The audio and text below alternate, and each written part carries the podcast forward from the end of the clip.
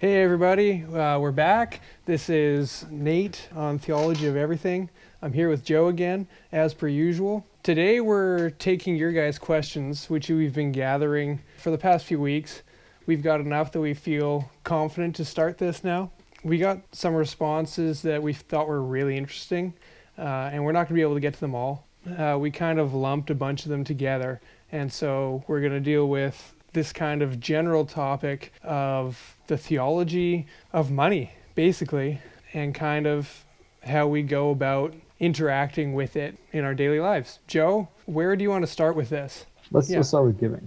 Okay, That's a good cool. place, I think. Kind of as a, I think, as a baseline for Christians, we have, I don't know what you think about the concept of tithing. Uh, my family is a tithing family. So Very we good. view that as a, as a baseline. Uh, you give 10%, and my family's thought pretty seriously about tithing and how, like, the concept of tithing from the idea of first fruits, right? Right. Uh, tithing comes from this idea that in the Old Testament you would take uh, approximately 10% of uh, the first fruits of your harvest, right? You know, you Yeah. have you have land, you're growing something, you take the first 10% of it and you give it to the temple, you sacrifice it there.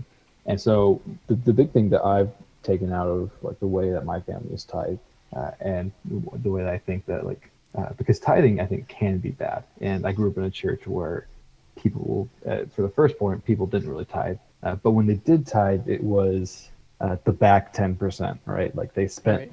they spent their ninety percent on what they needed to, and then they're like, okay, cool, we It's do like, oh, have good, ten I have percent this 10% left over. Yeah, uh, Yeah. Whereas like the first fruits, like like you took the the first and the best ten percent, right? Yeah. And I Uh, think and that's, I think that's really important. yeah like this that's how we've uh, we've thought about it in my family and how i've thought about it is you give 10% off the bat like i get my paycheck i look at it and i say okay there's 10% and a big part of it i think uh, especially with giving isn't so much as what you're giving we see that obviously in the parable of the the or the story of the widow who gives you know two pennies Yeah. into the offering plate And Jesus says that she gave more than this guy who came in and made like some gigantic donation. Yeah, yeah.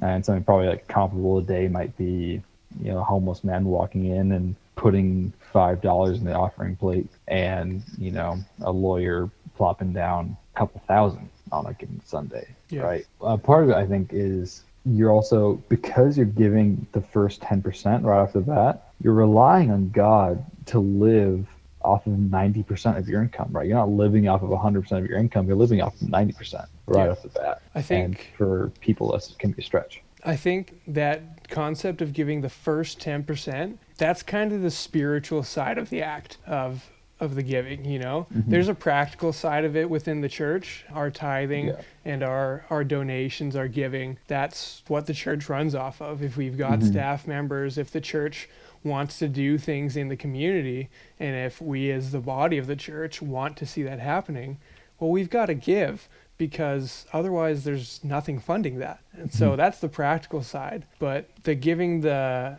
the 10% right off the bat, that's a spiritual act of trusting God that he'll take care of you and that even if things don't go well that month, you know, like God's still going to take care of us. And we trust that enough that we're going to take 10% right off the top and give that to him right away. But then I think it's also important to realize that that's what we're committing immediately Mhm. and then with the idea for what I believe with the idea that there's going to be more later on. This is the Mhm. 10% I'm putting up off the front, and then I'm going to pay my expenses and whatever it is through the month, and then hopefully there's more I can give after. I'm, I'm with you there. But there's also, I wouldn't ask a Christian to tithe 10%, pay for their mortgage, insurance, like whatever living costs they have, and say that they have 30% left over. I'm not going to say, oh, yeah, now give that 30%, all right off, like right off the bat. Yeah. Uh, Well, I wouldn't right I wouldn't tell someone to do that either. But Yeah.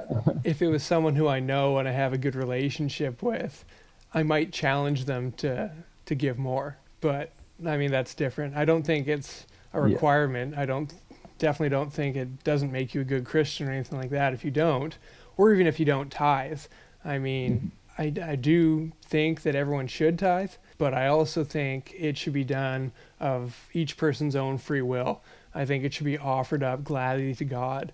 And Mhm. if it's not, then I don't think it should happen. Yeah, definitely. Again, with you there, I think that I- I, think everyone should tithe. And if you have a problem with tithing in your heart, I think that that should- is a place where you can sit down and examine: is it a concept of what is about tithing that you don't like? What is about giving that you don't like? Yeah. Uh, and is it maybe that I think that like especially in North America, we can get really swept up in in the financial aspects of our lives. Like we can look forward all the way to retirement and be saying like, oh well, I can't give ten percent of my paycheck away. I have to save. You can look at your budget and be like, well, I have this much that I have to use on living and this much that I have to use on insurance and on blank and blank and blank and blank and blank. Oh, and then I have this ten percent that I have over. I need to save. Like put into savings and into a, reti- a retirement fund Yeah. which you can be faithful with your money outside of giving it to the church directly. I, I don't know if I would say that like for every person that you need to like give away from your retirement funds. Uh, I think that you can still save for the future and be faithful. we don't want to make that. everybody destitute. Yeah, and that's we can see like in pic- the first picture of the church. Yes, people gave a lot, but there's still plenty of people who were wealthy in the early church. I'm sure someone who's listening has heard like stories of Martin Luther. Uh, before he married, he he was close to being like homeless. He was close to like to not being able to pay for his own food because he would teach at a university and take this like paltry payment and like people would like try to give him money and be like no can't give money and let her like he preach at a church uh, and they would say like oh like let's give us let's give you a little bit like of compensation for the service you've done. And he'd just deny it and like everything he did get he just gave away. And like it was to the point where he'd like miss out on meals or all this stuff because he couldn't pay for it because he just gave all his money away. And that's not something that i think was good for him even. I think that that was actually potentially a way that uh, a person could give away all their money and be unfaithful in that i think you can like give all your money to other people and it'd be a bad thing keep in mind that I know this isn't practical and I don't think it would be for everybody, but this is kind of my dream. I would love to see happen and Mhm. recognize that it probably won't. But what I would love to see and what I think would be the most faithful way that I could see this would have to work with a group of people. It wouldn't be one individual. So with the mm-hmm. church, we'll call this the church doing with their money would be to go all out in that Acts version of the the church where everyone takes what they have and basically sells it, sells it off, and people would con- keep their jobs and continue doing whatever they're doing and stuff like that. But basically, get rid of all the stuff we don't need. Live in community as much as possible and basically pool all our money. Pool the money and the resources that each member has so it kind of gets all together and then redisperse it between us whenever we need. So basically, it's saying, I know I'm in a position where I'm pretty well off. I have stuff I don't need. I'm well taken care of. And realizing, and I, I'm realizing that as someone who lives in North America, United States or Canada, probably that's most people in the congregation. And mm-hmm. then to do that and then say, all right, I know that when I hit a rough patch, when I am really going to need help and would need those savings that I would otherwise have had, the rest of the community is going to have my back. And these funds that we've been sharing together, I'm going to get some of that kicking back to me at that point in time. And when I don't need it, then I don't need that kickback. And we can disperse it among the poor people in our community and the church can use a lot of the rest of it because there's going to be extra if we do this to reach out to the community and reach out into the world more globally. Mm-hmm. I mean, can you imagine the funds that would be there?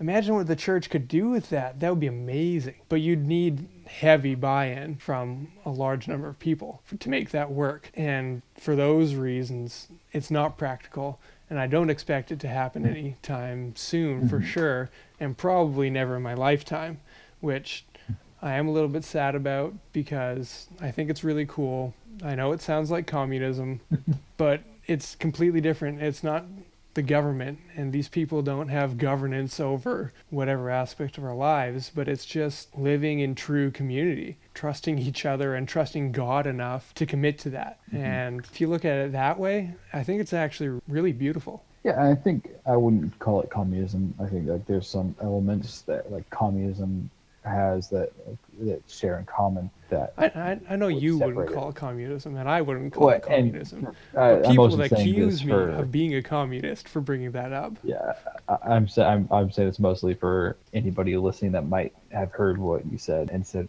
"Wait, that's communism." I think that there's a huge difference in motivation and execution there uh, in this picture of maybe what the what the church could do. And I think you're right. I think it is impractical even as we see that it didn't last in Acts. By the time Acts is over, we don't have that same picture of the yeah. church. Right? I do we think have... it's interesting to look at the reasons why, though. I think a mm-hmm. lot of that would be due to just human greed, really. Yeah, I think I think there's probably a big reason is that people are greedy, uh, and people have had problems with money or resources in general.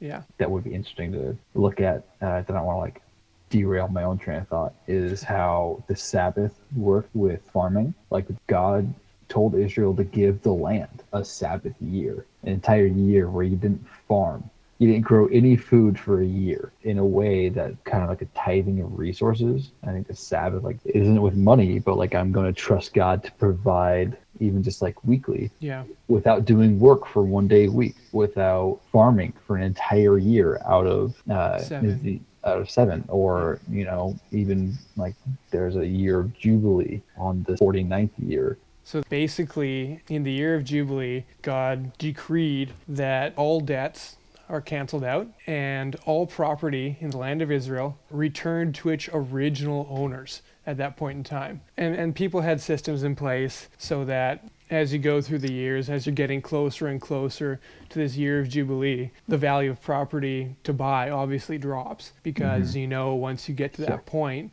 it's going back to the original owner. It's not going to be yours anymore. But basically, the reason they did this, and it seems really unfair if you don't understand the context, but originally, God doled out the property in the land of Israel pretty evenly among all the people mm-hmm. so that everyone had enough and then as things progress, you know, some people are much more talented at acquiring money and goods and land and things like that. And so some people would end up being very poor and some people would end up being very rich.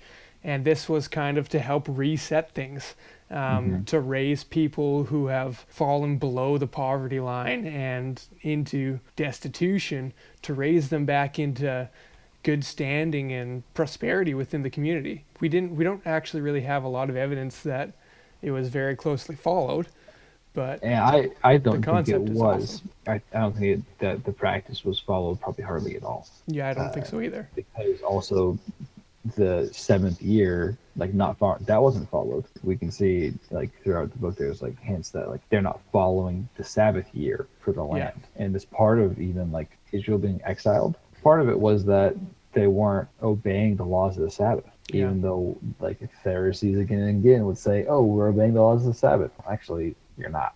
like, as much as you think you are, you might be following the weekly laws, but the yearly, the, the Jubilee laws weren't being followed, I think, by large. Yeah. You know, it's interesting because there's a practical and spiritual side there again, too, mm-hmm. right? Because we know now that that practice of giving the land some time, a year, say, off of growing things in it actually really helps to replenish the nutrients in the soil, mm-hmm. which, I mean, they wouldn't have known that then, but we know that now. And it's actually become pretty common farming practice again to do that. Mm-hmm. And they don't do it every seven years. I think it's more like every 10 or something like that. We do that practically, but like I think you're gonna like as you're about to probably get into like spiritual sides of it, we don't yeah. do it spiritually. Like we do like rotation of crops. We don't just say, "Hey, I'm going to stop farming my land for a year." Yeah. Uh, so say you have 10 fields, you'd farm 9 of them each year and then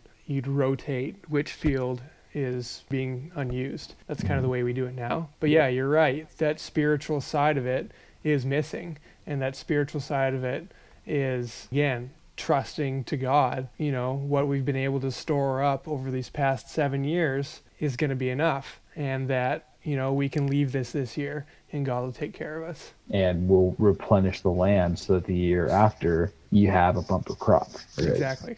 All this to say that there there are aspects uh, throughout our life that connect to the idea of tithing and trusting God with our resources, not just monetarily, but with everything that we have, really. So to sum up this, little bit this theology of giving. Maybe we could say that tithing is important, it's there in the Bible, and we believe everyone should tithe and that it should be done with a glad heart. It should be given willingly and even gratefully to God um, mm-hmm. in recognition that the rest of that 90% that we're hanging on to is actually His too. That's actually the real gift is to us, and that's that's kind of the way we would view it. I think um, mm-hmm. that it should be done willingly, and all Christians should be doing it willingly. But if you're not doing it willingly, then you probably shouldn't do it at all. Yes. Honestly, I think that for the most part, I agree there. That last point of maybe you shouldn't be doing it at all.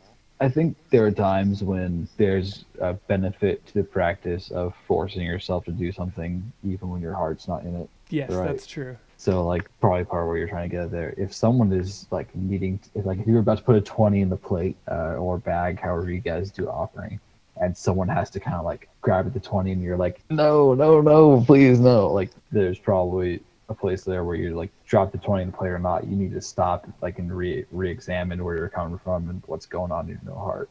Yeah, uh, but definitely. I think there's there's a benefit to thinking, you know, I don't want to tithe this month. I actually really do need that 10%. I don't want to do it. Yeah. I'm going to do it anyways and force myself to rely on the grace of God in yeah. that way.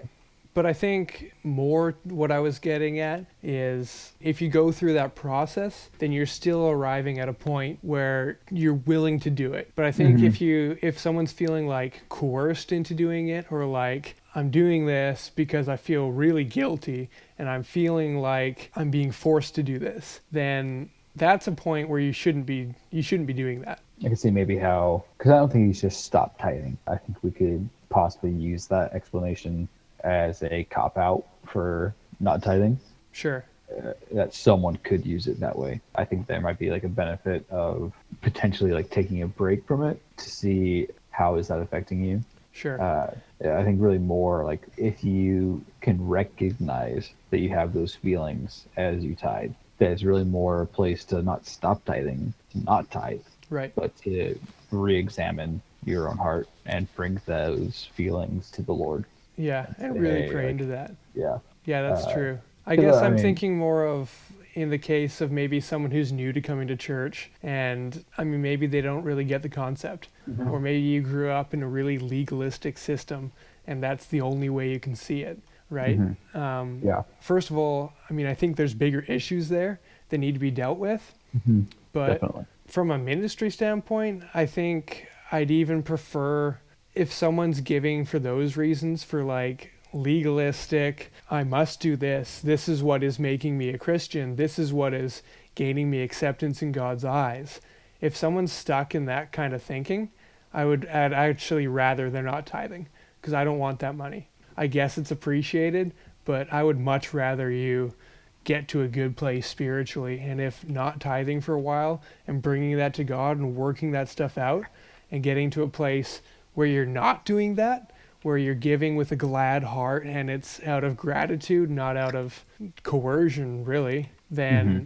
I think that's much better. Yeah, definitely. Those nuances, like as I see, I, I definitely agree with that. And like as someone who plans on being a pastor and will literally live off of tithes and generosity at some point in my life, yeah, I would rather me be clothed in rags and hungry all the time if that meant that people were in a good place with God than be well fed and you know spiffy and have or my congregation dying inside. yeah, totally. A great use of the word spiffy there, by the way. I like that. yeah, that's actually interesting that you brought that up. I was thinking a while ago. So I'm working on my master's right now, which takes up a chunk of time in my week. and then, I mean, I'm involved with my church and doing some other ministry stuff too. So that takes up a chunk of time. So I work two and sometimes three days a week. And I was thinking, and I was like, well, I'm saving up for these things, and there's that going on, and I'm tithing and giving to the church and different things. And I was, I was kind of thinking, and I was like, man, I really don't want to give up this ministry. I feel really strongly that I should keep doing this, but I could really use another day of work. Mm-hmm. And I'm not in a position where I would need to do this, but I was thinking, I was like, would I be okay if instead of eating three meals a day, I just did two? I know, I know physically I'd be fine if I did that. I'd be kind of hungry and I wouldn't really enjoy it. Yeah. But if it got to that point, which it never has, and if I keep going like this, it won't. But if it did, would I be okay with that? And I was kind of tossing it around a little bit. And then I just kind of really, it happened quite quickly, the shift where I was like, wait, no, yeah, of course I'd be okay with that. Mm-hmm. Of course. Like Christians have suffered much worse for God. And Than this is barely suffering at all. Like how how petty and ridiculous am I? Like come on Yeah. this is fine. If it gets to that point, it'll be fine. Just Yeah. go for it. It's all right. Uh-huh. And that kind of, I feel like that really kind of ties in with what we're talking about. And that hasn't happened. My savings account has gone up a little bit since then.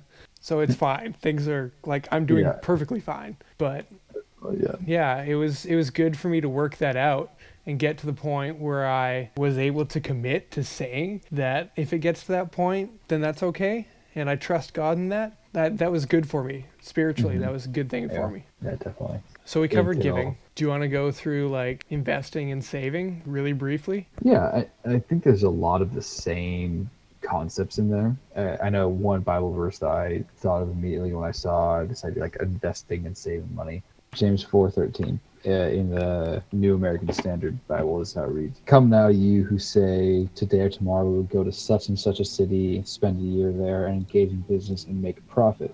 Yet you do not know what your life will be like tomorrow. You are just a vapor that appears for a little while and then vanishes away. Instead, you ought to say, If the Lord wills, you will live and also do this or that. But as it is, you boast in your arrogance. All such boasting is evil.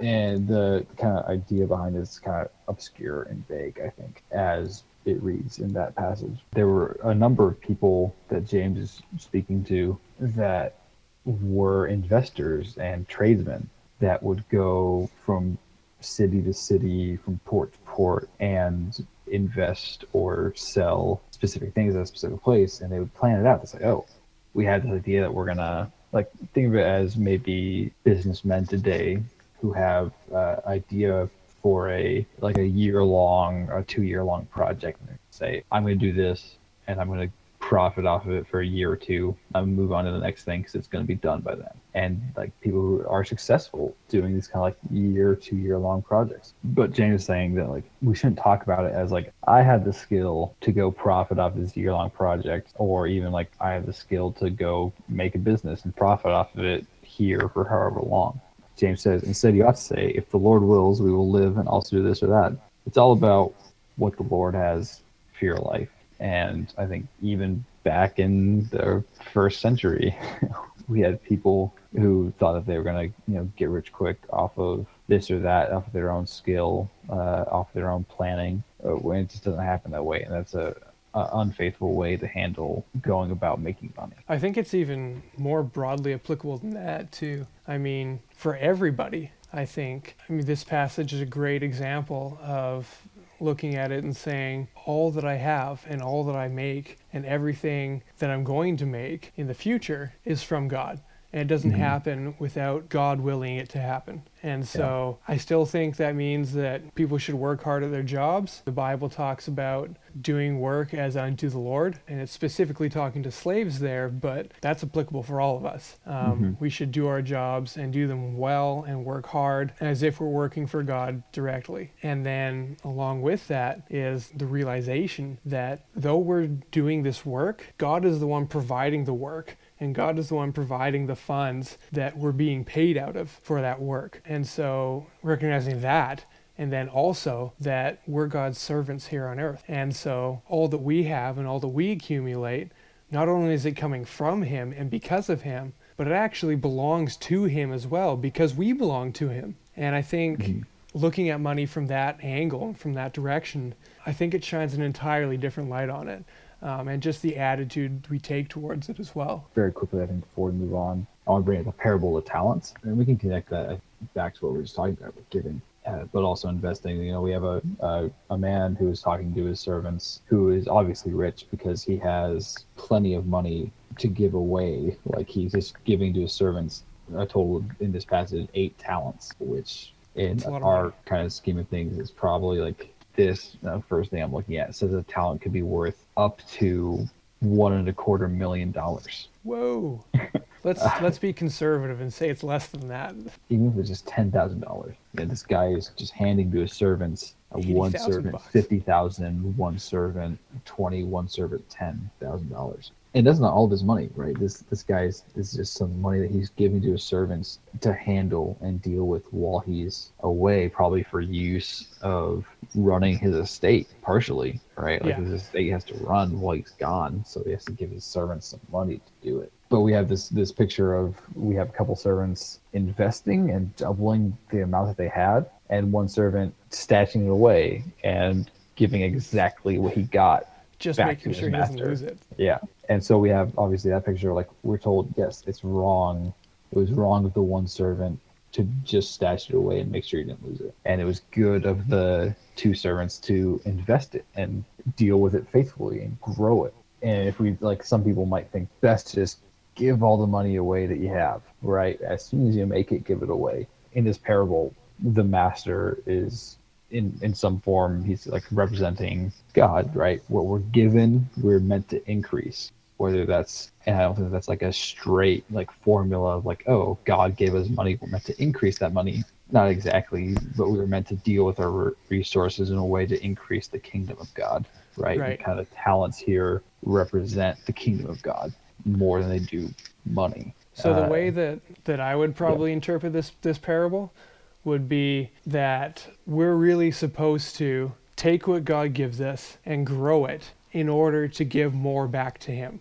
So whether that's money or land, whatever, whatever God happens to have gifted each of us with, mhm. we're meant to grow that and enhance it and get more of it or make it better or whatever it is and then deliver that back to God so that we're Mhm. actually able to return more to God and return more to the kingdom than what we were originally given. when someone asks about giving, investing, all this stuff, savings, how do we deal with that faithfully as a Christian? It's not a, a like a strict formula. Like, oh yeah, you give ten percent, you use fifty percent to live, and the other forty percent you save, or you know you save twenty and give twenty to. It's not a not a strict formula for anyone to follow. You you have to learn how to deal with your money and your resources in such a way that you are both growing and giving, getting to a place where you can give more and grow the kingdom of God more. It's not going to be a strict formula for anyone. I do think that if God lays it on your heart, in some cases it's appropriate to give everything, you Mhm. know, and to just not worry about it and to say, well, I trust that God will take care of me. Here it is. This is all I have. I'm putting it all in. I see this huge need and I believe God is calling me to answer it. And I can do that if I give everything right now. If God lays that on someone, I don't think it's inappropriate of him for to do that. But I think that's a pretty radical example. Um, And it's one that I kind of tend to favor. Um, Yeah. like we talked about before, um, I wish everyone would do that and we could pool it all together and invest all of it, you know, and then redistribute it like that. Um, that would be awesome. I recognize that's not the way it works. That's not the only way to do things, basically, Mhm. is what I'm getting at. And I don't know how my parents would feel about me using them as an example in a podcast that's going to be heard by strangers. I, I really do look to my parents as a way of, for the, the large part, as far as I know, faithfully dealing with their money. And through hard times and bad, they give well above and beyond 10%. You know? But at, at the same time, they have managed to care for themselves, for me and my sisters, and help us through college and manage to give and give and give and give and give without ruining their own lives. And you know, also making sure that they're doing so in a way that's going to grow the kingdom of God. You know, not giving blindly. But I think it's a, a more common example. Uh, I'm not Yeah. sure that even like you're talking about, your example might be radical. I don't know if it's that if I would say it's that radical necessarily, but more that's that rare or extreme. Sure. My, my parents are great examples of that too.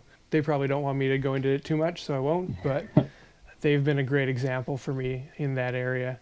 And I know that they they give a lot. It's informed the way that I view things for sure. So, Mhm. and you've heard the way I view things, so Yeah. you can take from that what you will. My parents have a house. Uh, they've got five kids who they've been able to raise. So clearly they didn't give everything away, but at the same time, in some ways they kind of did. It's awesome. So, awesome. moral of the story so far is my parents and your parents are awesome. Thank you guys so much. Yeah. there we go. Podcast over. Mother's Day was last Sunday. Father's Day is coming up. So we're splitting the two and saying thanks, mom and dad, for being really Yeah. wonderful role models, especially Yes. in the area of finances. Thank you. All right, let's Mhm. move on. We had another question related to this, two questions actually, but they're very intertwined. So I'm just going to kind of read them out and then we're going to deal with them. So the question was why does the Western Church, uh, and specifically in North America, seem to view God's favor as being the same thing uh, as material and monetary blessings? And does this same idea and thinking apply to developing third world countries? Why do you view it that way? And is that accurate? I guess is the way that we're going to frame that. I'm going to go ahead and say something about third world countries because I think in some ways they do have similar ideas, but in other ways it's totally different. Because I I have seen and like heard of people like churches that they can like fall into similar traps of saying like, oh, if you have a huge church, that means God has blessed that church, Mhm. uh, or like you have a house and can eat, that's a blessing of God.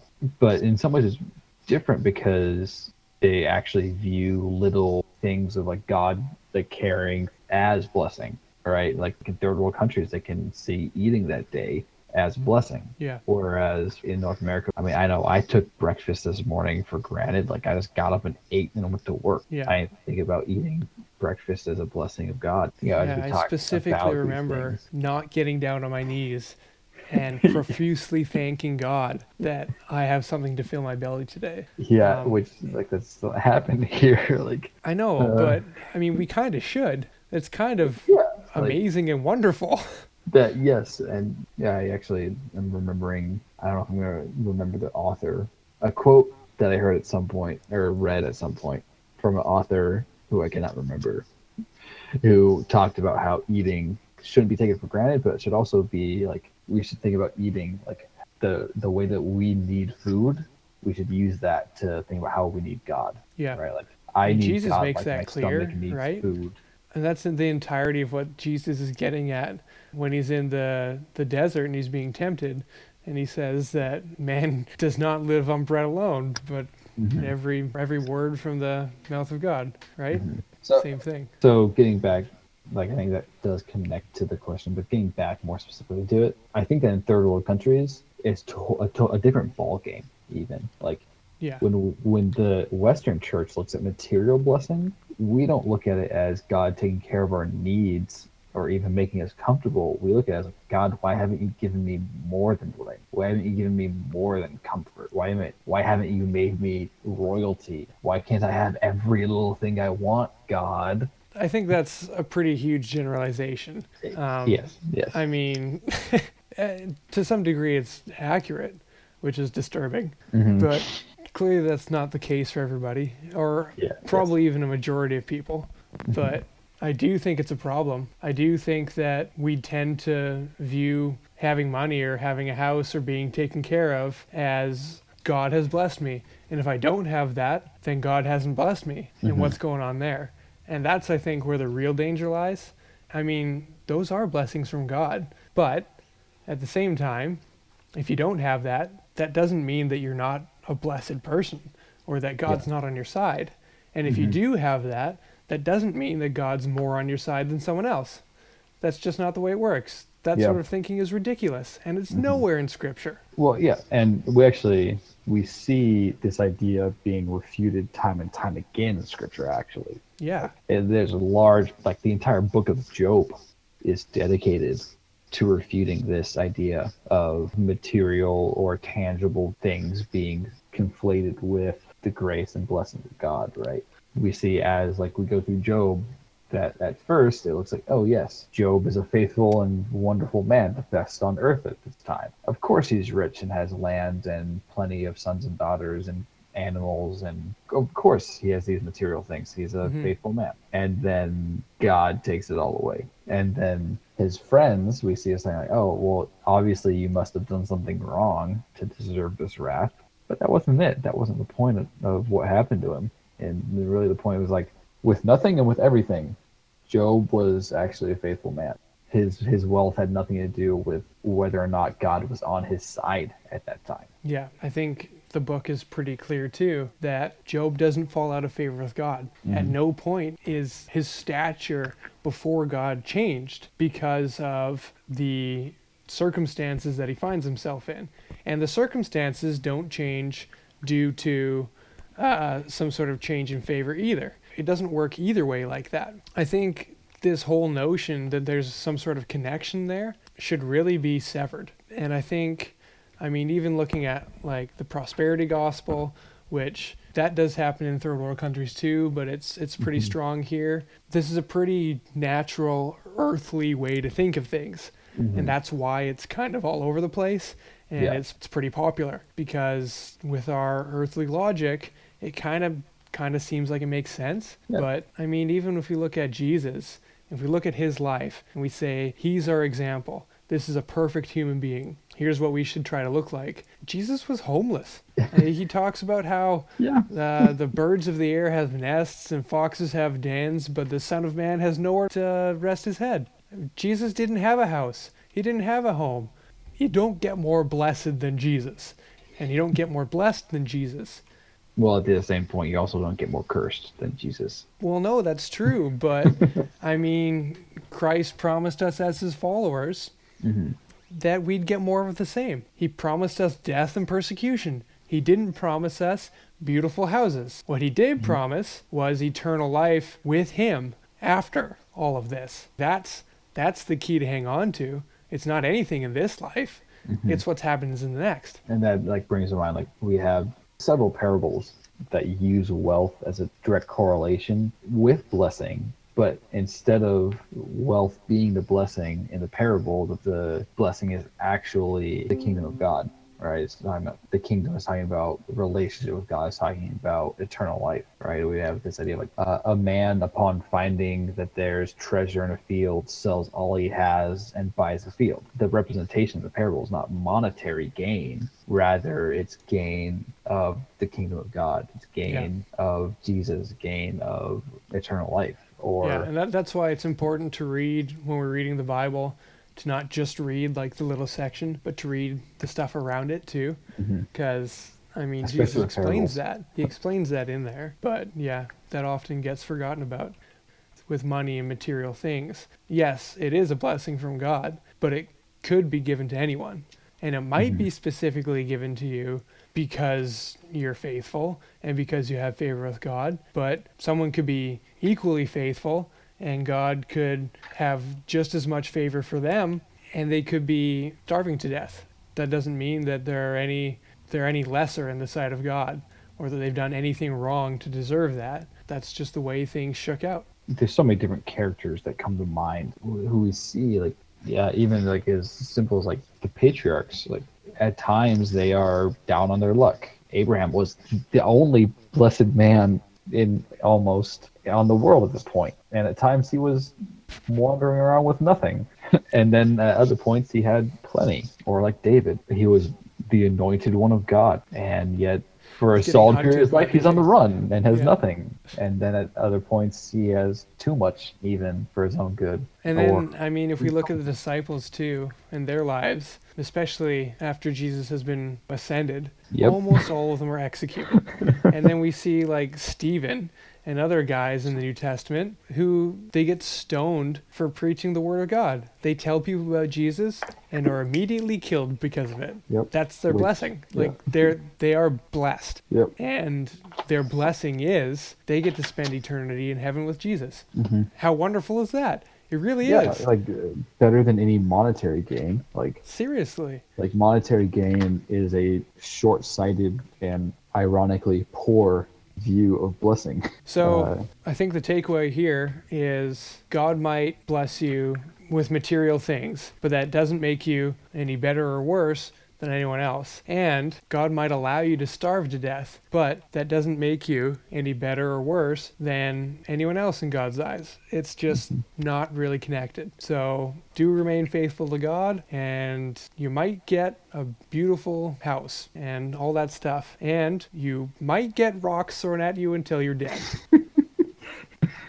yeah, like I mean, Could yeah, be either one. it's almost it's almost funny. Like or like if we even look at the storyline of Job, you're faithful to God, you might get a beautiful house. Yeah. And then if you continue to be faithful to God, it might burn down. Yeah.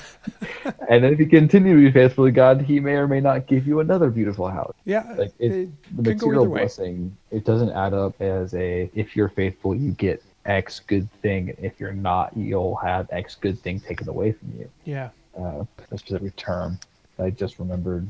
It's the retribution principle, uh, and it goes like there's other terms that people use for the same principle, and it's the thought that it does work that way. It's basically like the karma principle that Right. if you do something good, good will be given to you. If you do something bad, something bad will happen to you. Yeah. And I mean, It there's kind of doesn't work that some there's there's kind of some support for that in Proverbs and stuff like that. But I mean, you got to read Proverbs for what it is. Proverbs And as a is generalizations. That's what they are. They're proverbs. They're general pithy sayings that hold wisdom.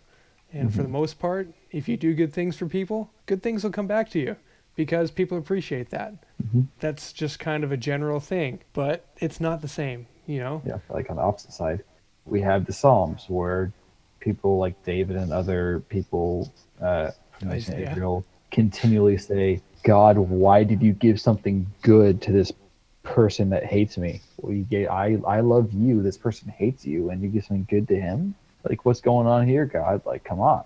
We just see time and time again that like There's things just aren't no correlation. there's a reason I think why I think like I believe that God like doesn't just hand out blessing willy nilly. I think there's there's a reason with his blessing and reason with his his wrath. But I'm not God. I don't know why. Like I don't know why people benefit from using slave labor in Asia. I don't know why people benefit off of that and why they don't get destroyed by God right away for being evil. I don't I don't get it. I think But I mean, I do think it goes back to that longer perspective, right?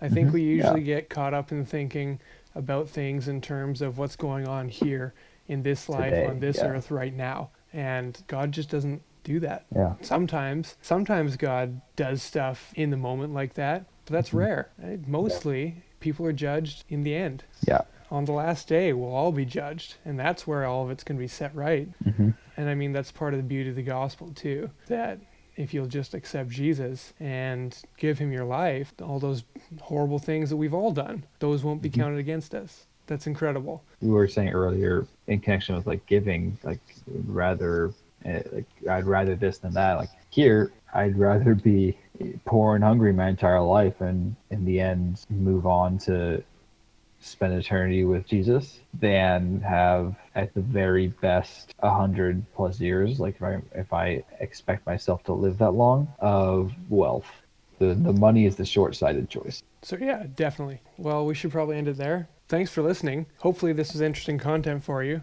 We've enjoyed talking about it, I think. I have. yeah same We're going to try and come up with another one of these in a couple weeks. God is great. amen Amen. All right. Signing off. I'm Nate, that i'm joe and uh, this has been Theology of Everything. Have a great week. peace